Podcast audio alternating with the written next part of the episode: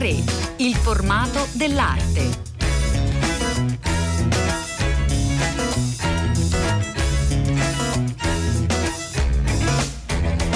Buongiorno, buongiorno a tutte e a tutti da Elena del Drago, bentornati all'ascolto di A3. Oggi eh, vi porteremo all'interno della Galleria Borghese, Galleria Borghese di Roma, grazie ad una mostra pensata proprio per la collezione, per gli spazi, per un confronto eh, con una collezione meravigliosa come quella della Galleria eh, Borghese, una mostra dedicata a Lucio Fontana, Terra e Oro, è il titolo esatto di questa mostra che potete vedere fino al 28 luglio, curata da Anna Colini Oliva eh, che tra poco ci accompagnerà alla scoperta delle crocifissioni, il tema eh, cardine di questa collezione di ceramiche in mostra e di meravigliosi dipinti, tutti declinati in oro.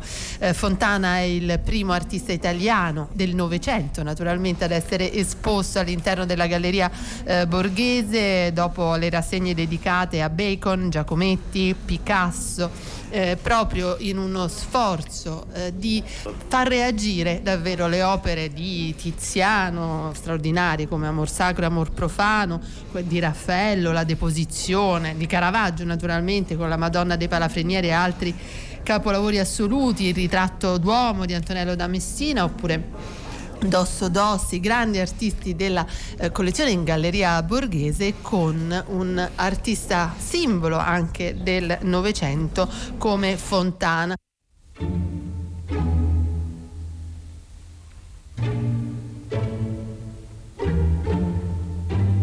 Siamo eh, con Anna Coliba eh, alla Galleria Borghese per questa straordinaria mostra dedicata all'oro di Fontana, di Lucio Fontana. Innanzitutto eh, perché ha scelto di confrontare questa collezione straordinaria della Galleria Borghese con un grande del Novecento? Prima cosa per Lucio Fontana, eh, è il primo artista del nove, italiano del Novecento nella Galleria Borghese per seguire questa idea di perennità delle opere d'arte, quindi indipendentemente dalle epoche, ma soprattutto in questo caso specifico, un po' come è stato per Giacometti e come è stato anche per la scultura di Picasso, che eh, alla fine i, pro- i problemi della storia dell'arte, i grandi problemi della storia dell'arte sono sempre stati gli stessi. E nella pittura, per esempio, il problema era rappresentare lo spazio e rappresentare il movimento.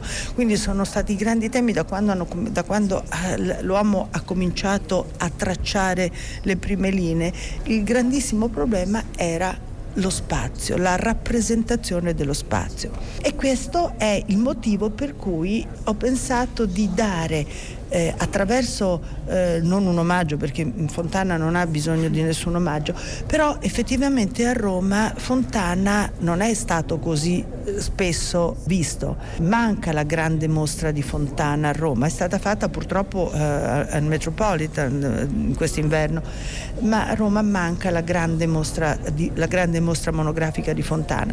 Naturalmente questo non lo vuole essere, non lo può essere, non è il nostro scopo, perché il nostro scopo non è fare la mostra di Fontana, ma il nostro scopo è capire, come sempre, ed è l'unico scopo, la Galleria Borghese, le sue collezioni, le sue opere attraverso tutti i reagenti, attraverso tutti gli spunti che noi possiamo ricevere dall'esterno, quindi sia con artisti che hanno a che fare per cronologia, per tematica, per problematica con la Galleria Borghese, quindi naturalmente sono gli artisti storici, Bernini, artisti Bernini eh, Cranac, Domenichino, Correggio, tutte le mostre, Canova, quello che fu fatto. Ci sono anche i grandi problemi, in questo caso la rappresentazione dello spazio. Noi sappiamo che Fontana è colui che definitivamente risolve il problema. Cioè eh, Fontana quando decide di fare la preparazione della tela perfetta come per dipingerci e dipingerci naturalmente in maniera bidimensionale, come è ovvio e, e imprescindibile per la pittura. Prepara la tela e invece di dipingerci la taglia Che cosa vuol dire tagliarla? Vuol dire rendere per la prima volta fisico lo spazio.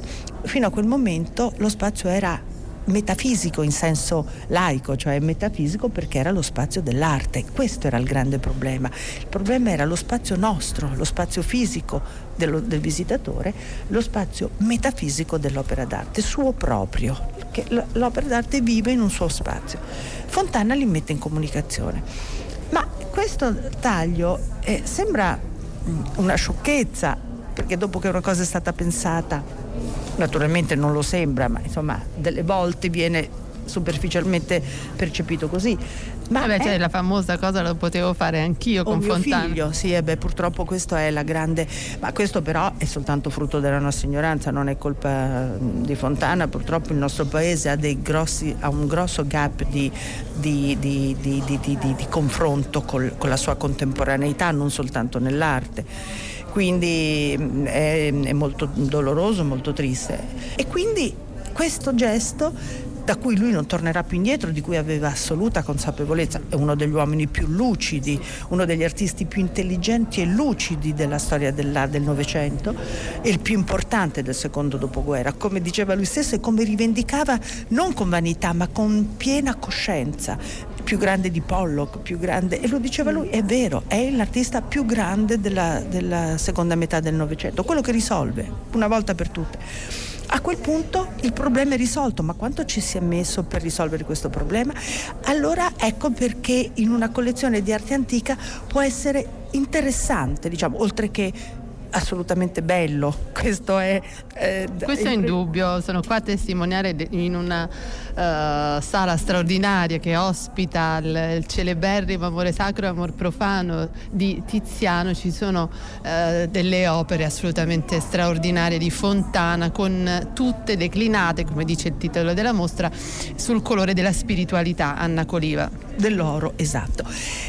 E perché allora Fontana in un museo di arte antica? Proprio per questo, per far capire attraverso il gesto finale, la soluzione finale, quanto siano state straordinarie le soluzioni date dalla storia dell'arte in tutti i secoli, siccome qui sono rappresentati al massimo livello gli stili, le tendenze, le epoche che hanno genialmente, meravigliosamente eh, risolto il grande problema della rappresentazione dello spazio, ma rappresentazione, cioè fino a Fontana lo spazio è stato rappresentato. Abbiamo tutte le possibilità di vedere come è stato rappresentato. È stato rappresentato in modo simbolico, è stato rappresentato in modo geometrico, per esempio la prospettiva, è stato rappresentato come eh, una specie di sentimento, come una specie di, eh, di suggestione spaziale. Le abbiamo tutte le rappresentazioni e quindi vediamo si esalta e puntiamo il nostro sguardo, la nostra intelligenza, la nostra comprensione su uno dei grandi problemi della rappresentazione figurativa. Cioè, e quindi capiamo quanto siano stati bravi a risolvere ogni volta in modo diverso, con lo stile diverso, nella loro epoca, il problema dello spazio. Per renderlo più evidente ho pensato di scegliere appunto l'oro, non Fontana semplicemente eh, i tagli e bu- i, buchi, prima i buchi e poi i tagli con cui lui risolve il problema, ma i buchi e i tagli nell'oro, perché l'oro dà il di più come dicevi, di simbolo della, dello spazio. L'oro era lo spazio per eccellenza, lo spazio metafisico, lo spazio del divino, quindi è come dire è il concetto di spazio elevata potenza. Questo è molto interessante Anna Coliva proprio perché in molte sale sono diversi lavori di Fontana, più di 20 opere straordinarie appunto che fanno riflettere spesso soltanto come l'arte come gesto filosofico che in Fontana è molto molto evidente, ma proprio una riflessione spirituale. La fine di Dio è il titolo di molti lavori, che però, come dicevamo poco fa, fine di Dio che rappresenta non una fine ma un inizio. Esatto, lo dice lui stesso, è eh, la, nella gioiosità, nella gioiosità e nella suprema eleganza di Fontana, perché è anche quello. Lui stesso ci spiega che quando concepì questa serie di dipinti, che si chiamano le, La fine di Dio, che lui dice del tutto casualmente hanno la forma dell'uovo. Niente è casuale per un artista, quindi che abbiano la forma ovale, che siano stati da lui chiamati la fine di Dio, in realtà rappresentandolo in forma ovale è proprio la rinascita, cioè è la nascita ottimistica di un'altra possibilità di un andare oltre, quindi è una rinascita di Dio. E infatti era previsto che nella sala della rinascita, dove Raffaello dà contemporaneamente con la deposizione la morte e la, la, l'indizio della imminente resurrezione di Dio, ci fosse la fine di Diodoro. Purtroppo è l'unico quadro che ci è stato negato, benché sia l'unico quadro che possiede lo Stato italiano di Fontana e, eh, ed è presso una, un'ambasciata che ha eh, ritenuto di non prestarlo. Ma era proprio la conclusione di questo percorso. La fine di Dio pensiamo che è nel momento in cui si dibatteva il concetto hegeliano che riprende Argan della fine dell'arte ed è Fontana che attraverso questo gesto ci fa capire come non ci sia, cioè la fine della rappresentazione di un certo tipo, ma non la fine dell'arte.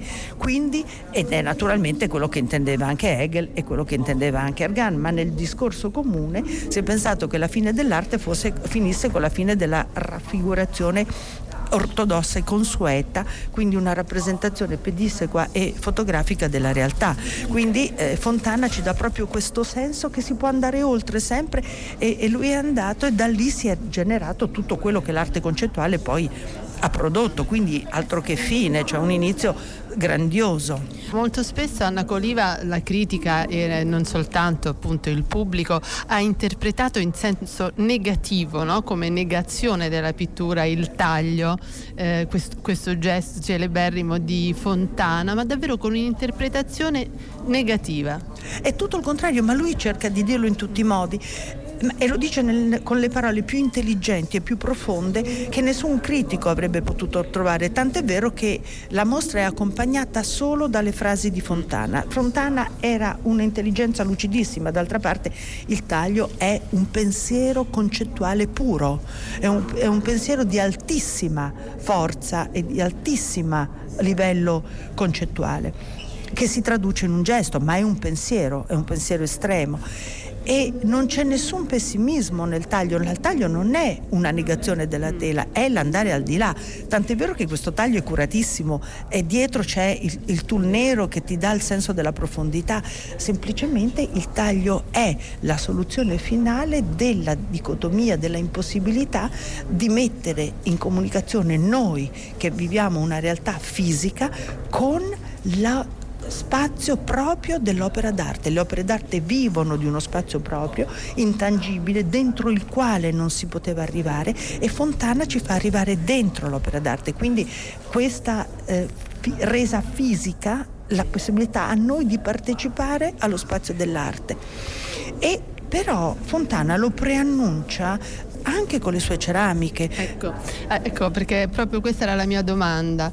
Cioè la sala centrale, eh, quella in cui eh, poi si arriva e si rimane davvero estesiati, è anche la parte eh, dedicata alle ceramiche, ai crocifissi, una collezione eh, veramente notevole di eh, crocifissi in ceramica che racconta molto bene anche il, il senso religioso no, di Fontana.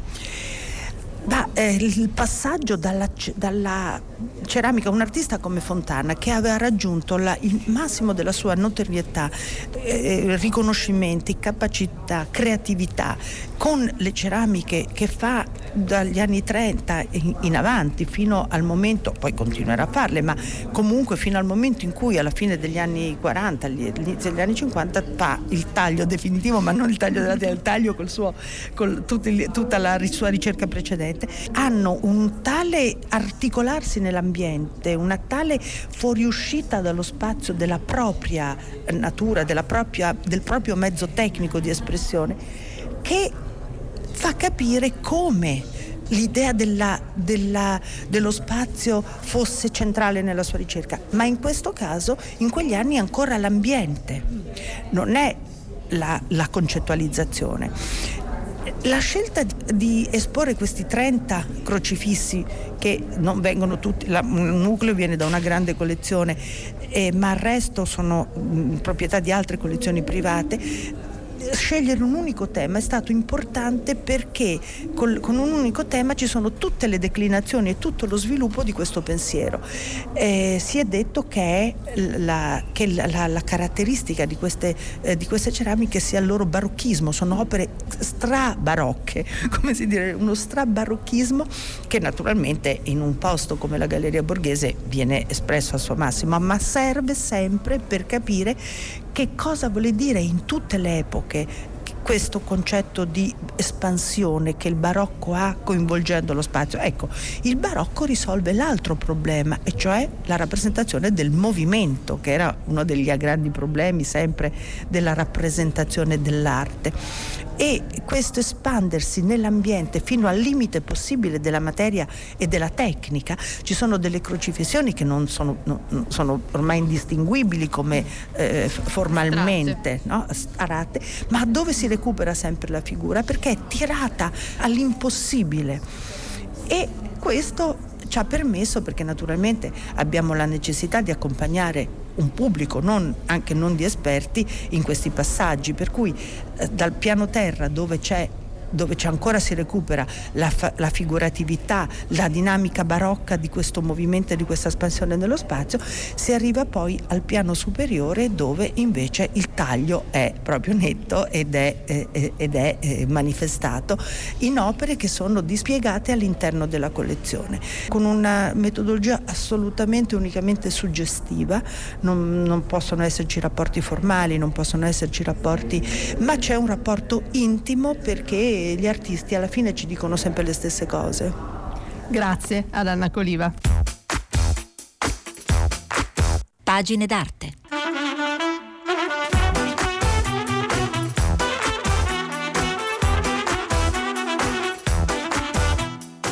Nostro spazio dedicato alle pagine d'arte, libri e cataloghi. Oggi è dedicato ad un grande artista del Novecento italiano, Gastone Novelli, di cui è appena uscito un libro eh, molto interessante, molto particolare anche proprio per l'impostazione grafica, per, eh, per come è stato immaginato e realizzato dalle edizioni Nero insieme all'archivio eh, Novelli. Noi abbiamo eh, qui in studio Paola Bonani che saluto, buongiorno, benvenuta. Buongiorno, grazie. Dunque un libro importante che racchiude gli scritti di Gastone Novelli dal 43 fino all'anno della sua morte, è un Novelli davvero a 360 gradi, un libro che permette di entrare nel lavoro di questo artista e le chiederei prima proprio di raccontarci chi era, chi era Gastone Novelli. Beh, mh, mm, appunto Novelli è stato uno dei grandi artisti italiani attivo tra gli anni 50 e 60, è morto appunto nel 68, è stato inizialmente diciamo uno dei protagonisti della stagione informale e poi è passato invece, eh, ha fatto parte di quel manipolo di artisti che hanno tentato di uscire poi da questo eh, linguaggio che aveva eh, caratterizzato l'arte italiana, ma non solo, anche europea e internazionale e il modo in cui appunto lui esce da questa corrente è proprio questo suo eh, interesse costante che ha per la scrittura, per la parola, per la scrittura ed è anche il motivo per cui per noi è stato così importante pubblicare questi suoi scritti. Perché eh, dice la, la parola, eh, ora al di là proprio dal, eh, di quanto si capisce poi leggendo il libro, è stato importante anche eh, come diciamo, in rapporto all'attività di pittore? Di pittore perché lui praticamente riconosce nella parola, nelle lettere, ma anche in una serie diciamo, di figure che eh, raccoglie durante una serie anche di viaggi che fa in Grecia alla ricerca proprio dell'origine del linguaggio, eh, riconosce alla parola e alle lettere una, dire, una funzione di immagine anche proprio. Quindi i suoi quadri a un certo punto si popolano di queste scritture e parole eh, che non hanno sempre un senso compiuto, ma che si qualificano proprio per il colore, la forma che hanno, lo spazio che cominciano a occupare sulla tela. Quindi eh, la parola che contemporaneamente diventa contemporaneamente veicolo di un uh, senso, di un messaggio, in quanto parola e contemporaneamente però si fa anche immagine, quindi la pittura eh, e eh, la scrittura in qualche modo si fondono su queste tele. Sulle sue tele.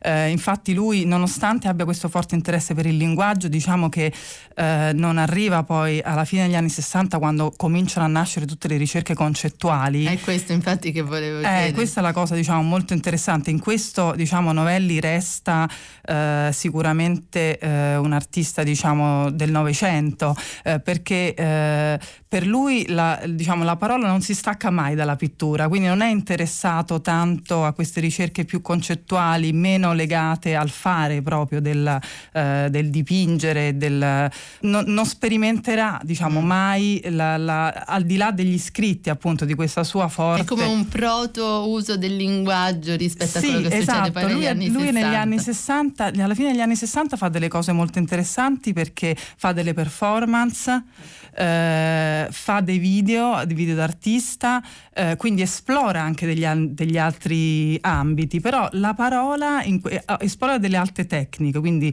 appunto il video, l'happening, eh, però in realtà poi l'uso della parola resta molto legata alla tela, quindi mm-hmm. resta un pittore cioè resta eh, dell'idea che il linguaggio eh, del pittorico, diciamo artistico, res, rimanga, rimane chiuso diciamo dentro alla...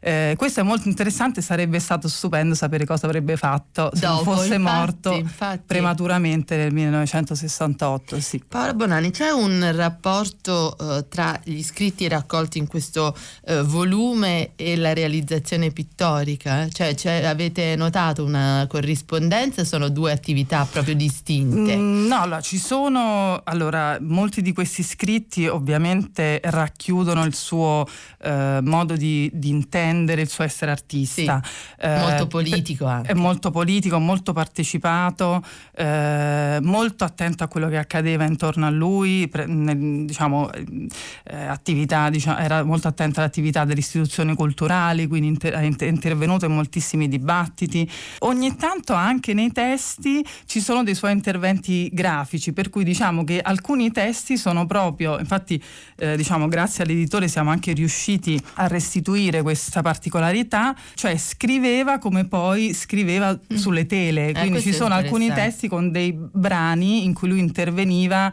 eh, diciamo erano battuti normalmente a macchina e poi c'era l'intervento invece più pittorico, diciamo in qualche modo, comunque eh, grafico, un intervento grafico, quindi mm. era molto attento in alcuni casi all'impaginazione immaginazione grafica, c'è addirittura un testo che lui scrive proprio su questa idea che la pagina eh, pubblicata eh, eh, deve, deve, avere anche lì una sua impostazione grafica e non deve essere eh, diciamo parole gettate così su una pagina in mm. sequenza semplicemente. Mi sarebbe molto piaciuto comunque questo volume allora. Sì, sì, io sì, credo di sì. sì abbiamo tentato di, di, di restituire eh, questa sua diciamo particolarità.